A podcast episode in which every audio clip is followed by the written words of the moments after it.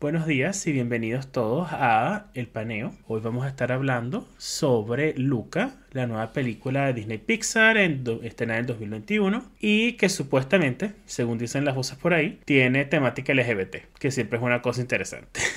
en la Riviera italiana, una amistad se forma entre una, una humana llamada Giulia y unos monstruos marinos llamados Luca y Alberto. Eso es como que lo, lo súper, súper, súper esencial de, de, todo. No tiene nada de la trama realmente, pero bueno, pero básicamente la película es, eso, sí, se trata de, de unos monstruos marinos que se hacen amigos de una niñita en un pueblo eh, ficticio italiano y hay mucha temática. Es, una, es lo que se llama una historia de coming of age, que es que un personaje que crece, que pasa de la niñez a la adultez. Como que el personaje va aprendiendo, va creciendo, esa clase de cosas. En pelo personal, a mí me gustó la película, me pareció linda. ¿Qué piensas tú? A mí también me gustó. Es una película muy confortable, ¿sabes?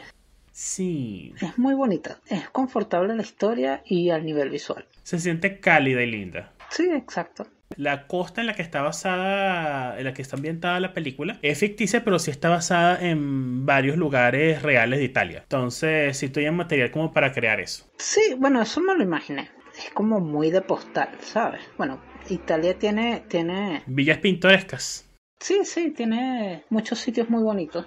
Entonces, sí se siente así de postal, sí se siente de... es lugar turístico por una razón. Exacto. En tu opinión, ¿cuándo crees que ocurre esta historia? Porque no fue súper claro. Bueno, en mi opinión, yo lo ubico como en los 70. Yo diría entre los 50 y los 70. Sí, Sí, es que había muchas cosas. Eh, normalmente las películas de Disney Pixar intentan como que tener su propia, su propia música original. Pero aquí era obviamente, era muy obvio que estaban utilizando, sí, en parte música original, pero también estaban utilizando mucha música eh, moderna italiana, que es muy agradable, ¿verdad? Me gustó mucho que hiciesen eso. Sí, a mí también. Eso es lo que, bueno, yo como no tengo tanto conocimiento, o sea, yo no, yo no, yo no crecí con mucha cultura italiana alrededor mío, entonces no sé reconocer, ah, esa canción es bonita, pero no sé de cuándo es. Pero por lo que pude revisar, está como que en algún punto nebuloso entre esas décadas. Bueno, no creo que hayan usado música de la época, porque Disney siempre acostumbra a capitalizar mucho sus canciones. Entonces posiblemente sean temas originales, pero sí están basados en inspirados en temas de esa época, de como los 60, 70. Bueno, de hecho no, no logré conseguir bien detallada el soundtrack de esta película, pero sí me consta que hay por lo menos, como cinco músicas, cinco canciones que son completamente ajenas a Disney, son cosas que existían antes. Una de las primeras que reconocí es una clásica que es de la ópera, ¿cuál ópera es esta? Ah, creo que es de Madame Butterfly, es una, es una ópera, eh... ¿Cómo es que se llama? Es la última ópera en la que Madame Butterfly se suicida por su anhelo de, su amante y su, hijo, por la pérdida de su amante y su hijo. Esa es una de las primeras canciones que suena, suena bonita y mucha gente no le entiende en contexto, así que no me pareció rara que la, que la colocaran ahí. La gente no lo reconoce como que, ah, esta es la canción en la que la mujer se suicida, no. Es nada más una canción bonita. No, y yo creo que ese es uno de los puntos fuertes de la película. La música aquí juega un papel importante. Para mí fue así. ¿Qué pensaste de los monstruos? Los monstruos, a ver, y aquí viene el porqué de que esta película es como de los 70, 60, porque si, si ves, hay una parte en la, en la película donde sale el cartel este de la, del monstruo del lago. Ah, el monstruo de la laguna negra, creo que es así. Sí, exacto. Entonces, esa película está más o menos ubicada en esa época y, el, y, la semejanza de, de, estas criaturas marinas italianas se asemejan mucho a ese monstruo. Entonces, creo que de ahí parte el diseño del monstruo. El monstruo de la Laguna Negra es una producción italiana. Me refiero a la, a la película original. Yo creo que no, ¿verdad? No, no es italiana, es americana. Es americana y es del cine, del cine B, cuando se hacían películas de serie B. Tú sabes por qué me pareció raro porque obviamente los monstruos de aquí están muy inspirados visualmente en lo que es el monstruo de la Laguna Negra. O sea, es, muy obvio esa, esa, apariencia. Pero cuando me puse a revisar, como que, oye, me pregunto si esto está basado en algo real de la mitología italiana de esa época, de, esa zona. Y la respuesta corta es sí y no. porque eso es lo raro. Estaban mencionando un montón de, de, mitologías. Es decir, un pulpo que, que toca una campana y de varios monstruos marinos, incluyendo el kraken y otras cosas así. Esa cosas muy vagas. No hay ninguna sola, ninguna única mitología de la que estén basados ellos. Pero cuando tú lo ves y ves el cartel ese del, del de Laguna Negra, ves como que, ok, no, esto no es ninguna mitología italiana. Entonces se lo copiaron directo del, del, del de Laguna Negra y ya. Y nunca lo mencionan, por cierto. Bueno, yo lo que creo es que visualmente tomaron las características de este monstruo y tal vez la historia sí está inspirada o basada en una en un cuento italiano, en, en algo de, del folclore italiano. Eso es lo que yo pienso. O sea, eso es lo que dicen ellos, que sí está basado en el folclore italiano, pero mira, visualmente cuando ya mencionas la, el monstruo de Laguna Negra es muy difícil no verlo, porque, ajá, mm, no hay muchas otras cosas metidas allí que yo pude observar en, en, en, el diseño, digo yo. Sí, exacto, porque tal vez es una de estas tradiciones verbales, ¿sabes? Que se van pasando de boca en boca, que no hay nada escrito y no, y no, te, y no, no hace referencia muy exacta a cómo luce el, el, el monstruo de la leyenda, entonces como que toman inspiración de otras cosas. Además de que esta es una película, este, si bien está basada en, está ubicada en Italia, es una película que se va a comercializar. Entonces como que tienden a tomar elementos que ya mucha gente conozca, ¿sabes? Para hacer como que la película más atractiva. Sí, o sea, al final del día realmente no, no, no es súper, súper importante porque no... No, no es el, importante. el, el, tipo de monstruos que son y las clases de cosas que hacen realmente no entra tanto en, en el juego, en la, en la trama. No, no pasa mucho, no importa mucho. Lo único importante es que estos son monstruos que se ven como de la Laguna Negra, pero cuando son tan secos se convierten en humanos automáticamente. Me gustó la, la transformación que, que ocurre, de, ¿sabes? Como que de monstruos a humanos, porque es así tipo, es como una acuarela digital. Es como si digitalizaras el efecto de la acuarela. Me gustó mucho eso. Fue, fue muy interesante y según los produ la, la, producción fue extremadamente difícil de hacer eso. Sí, me imagino que sí fue muy difícil. Lograr algo así tan natural, tan, tan fluido es, es muy difícil. Exacto. Aunque la animación de esto no es hiperrealista, es, comi es, comiquita, es una comiquita y los personajes se mueven. Yo de hecho prefiero cuando, cuando la animación no, tiene, no es tan hiperrealista, o sea, no todo tiene que verse tipo,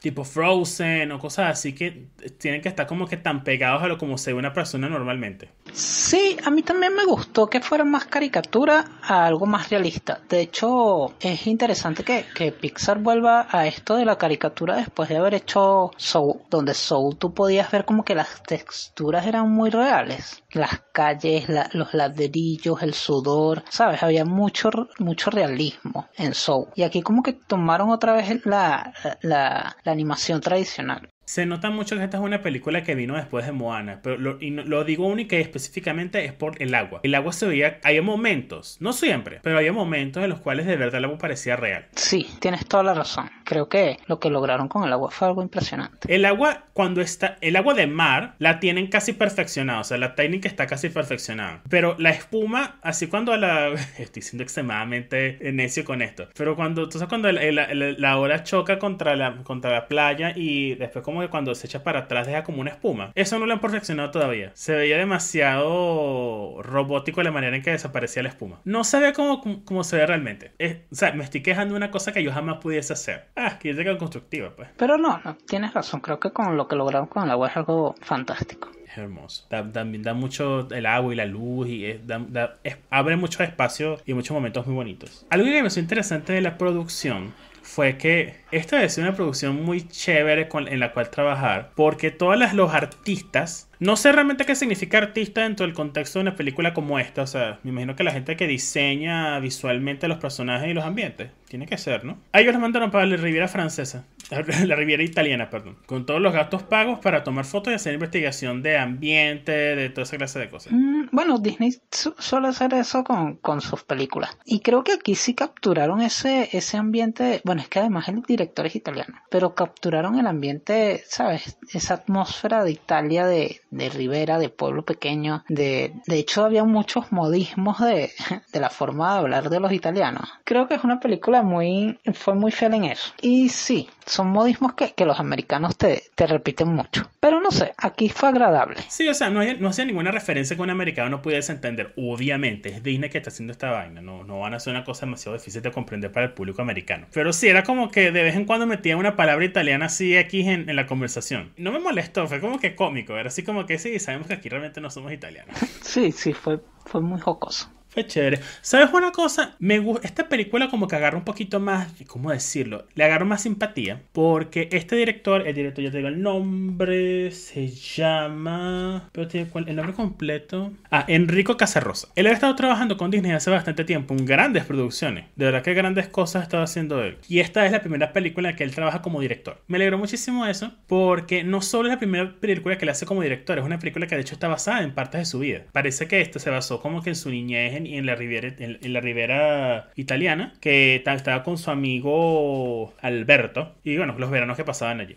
Ah, está bien, me parece interesante. Pero si se siente eso, pues se siente como una película. ¿Será que digo esto de una vez? Ok, entonces entremos en ese tema. Porque tú sabes que yo tengo mis pensamientos. Es que yo noto en todas partes aparece que es una película LGBT, que es una película LGBT, que pero yo no la sentí así, yo la sentí más como una película de, de amistad, ¿sabes? Como esas amistades inquebrantables, inquebrantables, de dos niños. Oficialmente, o sea, en base a todo lo que dice la publicidad de Disney, en base a lo que dice el director, todo el sistema de producción, es una película que no tiene nada que ver con en nada LGBT, es una amistad y punto. Pero, pero, ¿cómo decirlo? Disney tiene una larga historia de que hacer básicamente Ay, concha, no me acuerdo la expresión apropiada para esto. Me acuerdo la expresión eh, americana. De tener su torta y comérsela también. A ellos les gusta salirse con la suya con dos cosas contradictorias. Entonces, siento que intentaban, que hicieron eso con esta, esta película. Porque no solo hicieron, eh, no, sí abrieron un espacio y dejaron ciertas cosas así como que para que uno rellenase como que los espacios vacíos. De que esta historia, una, una historia de alguna manera LGBT. Fue estoy 100% seguro que fue completamente intencional el, el dejar que la gente asumiese que era temática LGBT lo que estaba metido aquí, a pesar de que en ningún momento Disney dijo explícitamente eso. Entonces, lo digo, ahora, estoy 100% seguro que Disney tiene toda esa intención y estoy seguro que Disney metió mano, por supuesto, metió mano corporativa en esta producción, porque, claro, en la película no hay nada explícito hasta que te vas al soundtrack. Cuando te vas al soundtrack, sí, se ponen las cosas interesantes. Porque acuérdate que había mucha música que estaba en italiano, ¿no? Ajá. Entonces dije, es interesante que eligiesen música en otro idioma, considerando que a los americanos no les gusta esa clase de cosas. Les gusta que todo esté en su idioma y nada de subtítulos y nada de eso. Hmm. Hasta que me vi la letra de las canciones. La letra de la última canción, déjame ver si me acuerdo el nombre de esa canción. Es la última que suena ya en los créditos. Se llama Cita Bota. Se llama Ciudad Vacía. Y es explícitamente sobre una mujer cantando sobre su hombre que se, va de, que se va de la ciudad y cantando de lo triste que va a estar porque ya no tiene a su amante. Y cosas como esas están en todas partes de la película y en el soundtrack. El soundtrack es muy romántico. Entiendo. Pero lo vuelvo a decir, yo no sentí que fuera una película de una temática LGBT. A ver, si hay una temática de discriminación a lo distinto, a lo diferente, de que la gente rechaza algo que, es distinto a lo que ellos conocen como lo tradicional. Pero más allá de eso, no, no veo una, algo LGBT. Lo que yo veo es, tienes razón, esta película de entrada, no, no es una película LGBT. Explícitamente no, no lo es. Sin embargo, en la producción yo creo que intencionalmente crear un subtexto LGBT. No está en el texto, está en el subtexto. Está en el soundtrack, está en cómo ciertos personajes se refieren a, a los personajes principales. El comentario que hace la abuela al final de la película, eso de que, de que, ah, bueno, es que tú sabes que no mucha gente los va a aceptar, pero parece como que tener, poder encontrar a gente que sí lo acepta. ¿Dónde más esa vaina es relevante si no es en, el contexto LGBT? En ninguna otra parte. Eso está ahí, o sea, no es una película de LGBT, pero tiene un subtexto LGBT intencional. Fue a propósito que hicieron esa vaina. Por eso es que yo digo que a Disney le gusta, le gusta tener el pastel y comérselo también. Bueno, puede ser que ahí tengas un poquito de razón, pero yo también creo que, que y esto lo, te lo dije varias veces mientras veíamos la película, que hay como que muchas cosas que se asemejan a Call Me By Your Name. Sí definitivamente. Y creo que por ahí también este la gente, ¿sabes? Tiende a sintió ese esa esa cosa de que ay, es LGBT. Porque de hecho eh, Luca es muy parecido a, a este personaje de Call Me By Your Name, al chamito, que ahorita no recuerdo el nombre, pero se parece mucho. Entonces tal vez es por eso también. Además que el final es muy parecido también. Bueno, yo no he visto Call Me By Your Name, ah, pero sí sé que el personaje principal tiene Rulit y el de aquí también tenía Rulit. Sí, entonces creo que, que jugaron con ambas cosas. ¿Te imaginas esta película con ese nivel de, de no sé, de como que suspenso psicosexual? La vaina toda, toda así intensa. Bueno, sí lo había. Bueno, no tan sexual, pero sí había algo de ¿Qué? No. Si habían celos. ¿En dónde? Cuando Luca empieza a estar más tiempo con la niñita y el amigo se, se pone celoso y lo empieza a celar. Si había algo ahí de tensión, no tan sexual, pero sí había tensión. ok. Ok, es valeo eso. ¿Qué siente que, es el que fue el mensaje de esta película? El mensaje. A ver, como lo dije antes, es una película que te habla sobre aceptar lo distinto. Bueno, está bien ser distinto y no todo el mundo te va a querer por eso, pero sabes, como que no está mal. En algún momento vas a encontrar tu nicho. Sí, eso es parte, eso es parte de la elección. Por cierto, oh, esto es una cosa que tengo que mencionar. Tú sabes que esto me parece cómico. De la gente que estaba diseñando a los personajes, esos que fue, les pagaron su viaje para la Ribera, eh, porque sigo diciendo Ribera francesa, Dios mío, y Ribera italiana, Ribera italiana. Pero los que pagaron su viaje para, para la Ribera italiana, se tardaron un año en encontrar como que la forma final del personaje principal. Y me pareció demasiado, o sea, sentí algo así como que esta gente está, está, está mintiendo para poder tener sus vacaciones así sabrosas en la Ribera italiana. Porque dijeron como que nos llevó un año finalmente tener la idea de que no, que Lucas es un soñador. Y yo me quedé así como que, tú me estás jodiendo. Disney. Disney me va, a, me va a venir a decir en mi cara que les llevó un año saber esa característica de su personaje cuando es la única característica que todos los personajes de todas las películas de Disney tienen en común. Por favor.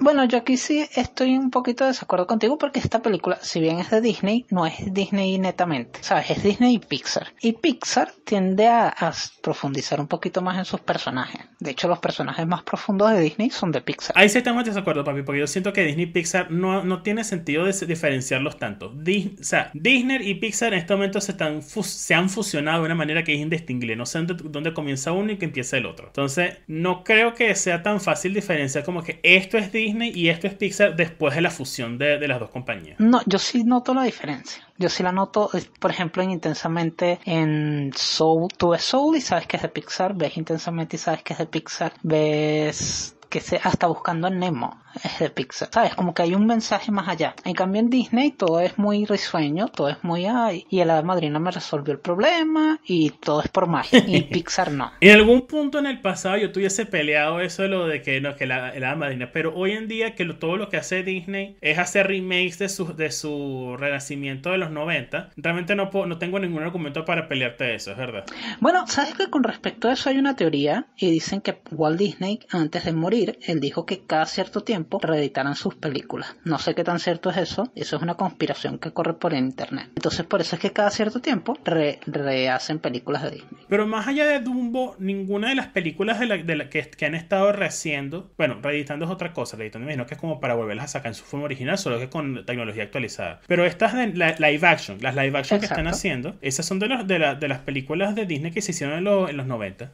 Y eso no, para ese momento ya Walter estaba más que congelado en su cámara criogénica. Sí, pero, o sea, el punto es que, o sea, los éxitos o sea, que rehicieran los éxitos. Creo que es cada 10, 10 años, supuestamente dice el Internet cada 10 años que eh, Disney relance sus éxitos en otro formato y que lo adapte a nuevas generaciones. Francamente, o sea, si se refiere a una reedición, así como lo hicieron, por ejemplo, que mejoramos como que la apariencia de, la película, pero es la misma película, no tengo ningún problema con eso. Cool, chévere, preserven las películas. Pero estos remakes, o sea, este no es el punto de este video.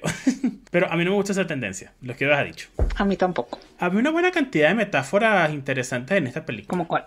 Había varias que me gustaron. La primera que me pareció más interesante, o sea, obviamente, los monstruos representan eh, minorías o personas como que están marginalizadas en la sociedad. Eso es la eterna metáfora que se utiliza con, con los monstruos. Pero, o es analogía, ay, no sé cuál es la palabra correcta y disculpen mi ignorancia. Pero una que me gustó, que fue particularmente chévere para mí, fue la del Vespa, la, la, la motocicleta esa, la Vespa, que se simbolizaba, creo que simboliz, él simbolizaba la libertad, pero un tipo muy particular de libertad. Era como que libertad de todo, o sea, no tomar responsabilidad de nada y como que nada más, eh, así como que a la, a interperie. Sí, exacto. También me gustó eso. Además que las Vespas eh, formaban parte de lo que era mm, el paisaje italiano. Hubo un momento en, el que Italia había muchas Vespas. De hecho, tú ves películas italianas y siempre ves una Vespa. Es como en México y, lo, y los Volkswagen. Que hubo una época en México donde había muchos Volkswagen y, y una de las cosas que hacía característica Ciudad de México eran los Volkswagen.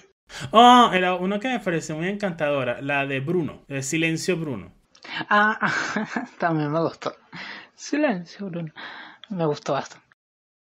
¿Qué cree que significaba Bruno? No lo sé. Yo creo que era un símbolo de, bueno, que representaba el miedo o el sentido común. Realmente lo que representaba variaba de, de momento a momento. Ah, yo, yo me fui más hacia la expresión.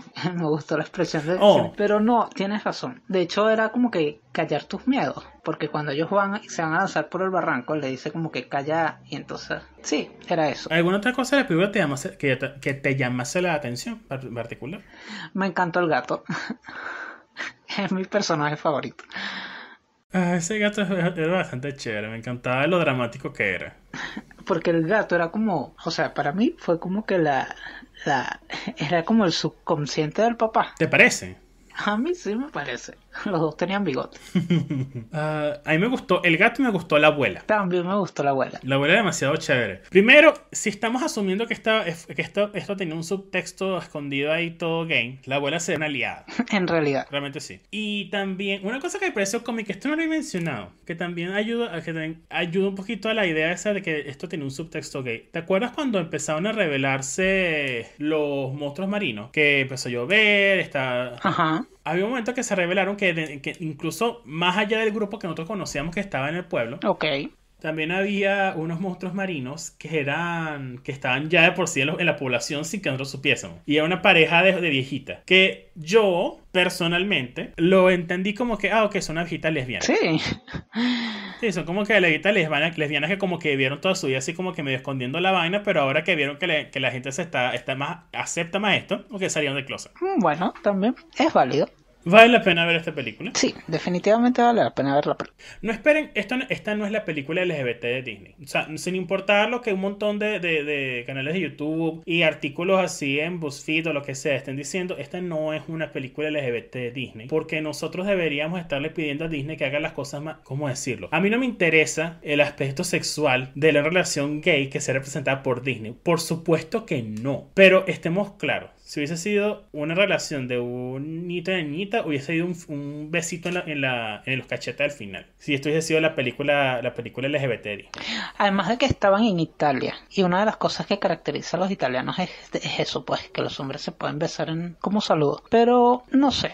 No, o sí sé, no es una película de temática LGBT, de LGBT, no, sí, se me enredó la lengua, no es una película de temática LGBT, es simplemente una película que habla de la amistad, de la amistad incondicional entre unos niños y ya. Sí, es muy bonito. O sea, sé que no estamos describiendo demasiado la, la trama aquí. Yo creo que ese tampoco es el punto. Estamos hablando como que de las cosas que nos llamaron la atención de aquí. Nuestras impresiones de la película, exacto. Exacto, incluso esto puede, esto puede, tú puedes ver esto sin que haya una innecesaria cantidad de, de spoilers, pero ah, estamos nada más hablando. Pero sí, es eso. No, por favor, no consideren esta película como la película LGBT de Disney. Disney puede hacer mucho más, puede hacer mucho mejor y deberíamos pedirle que haga mucho más y mucho mejor. Esto no es, esto no es suficiente y, pero es una buena película. No tiene que ser LGBT para ser buena. Y creo que parte, parte de que se creara todo este, todo este revuelo de que era LGBT y no sé qué, es por Call Me By Your Name. De hecho, no sé, lo sigo diciendo, este, veo muchas similitudes, pero no lo es. Hay muchas similitudes, seguramente, pero yo no creo que uno puede, que, que se le pueda atribuir a, a, a, a semejante. O sea, este asunto de esta idea de, de Disney de, de hacer una película italiana, honestamente siento que no hay ninguna cosa grande que le impulsó. Es probablemente nacido del hecho de que, ¿sabes? Este director tenía su idea y tal. Es muy difícil saber de dónde nacen las ideas exactamente para las películas, pero no me sorprendería si este haya sido el bebé de este director, ¿sabes? Como que desde cero él fue su creación. En cuanto al asunto LGBT, esto viene de hace mucho tiempo, amor. Esto no creo que se le pueda Sí, atribuir a, exacto. Ca- a Call Me By Your Name semejante cantidad de influencia. Sí, también. Pero no sé, es como que la referencia más fresca y más reciente que hay sobre algo así. Sí, y ciertamente agarraron de eso para la estética del- del- de la película. Muchas gracias por ver este video. De- si les gustó, suscríbanse. Pueden dejar sus comentarios en la parte de abajo. Nos vemos en la próxima.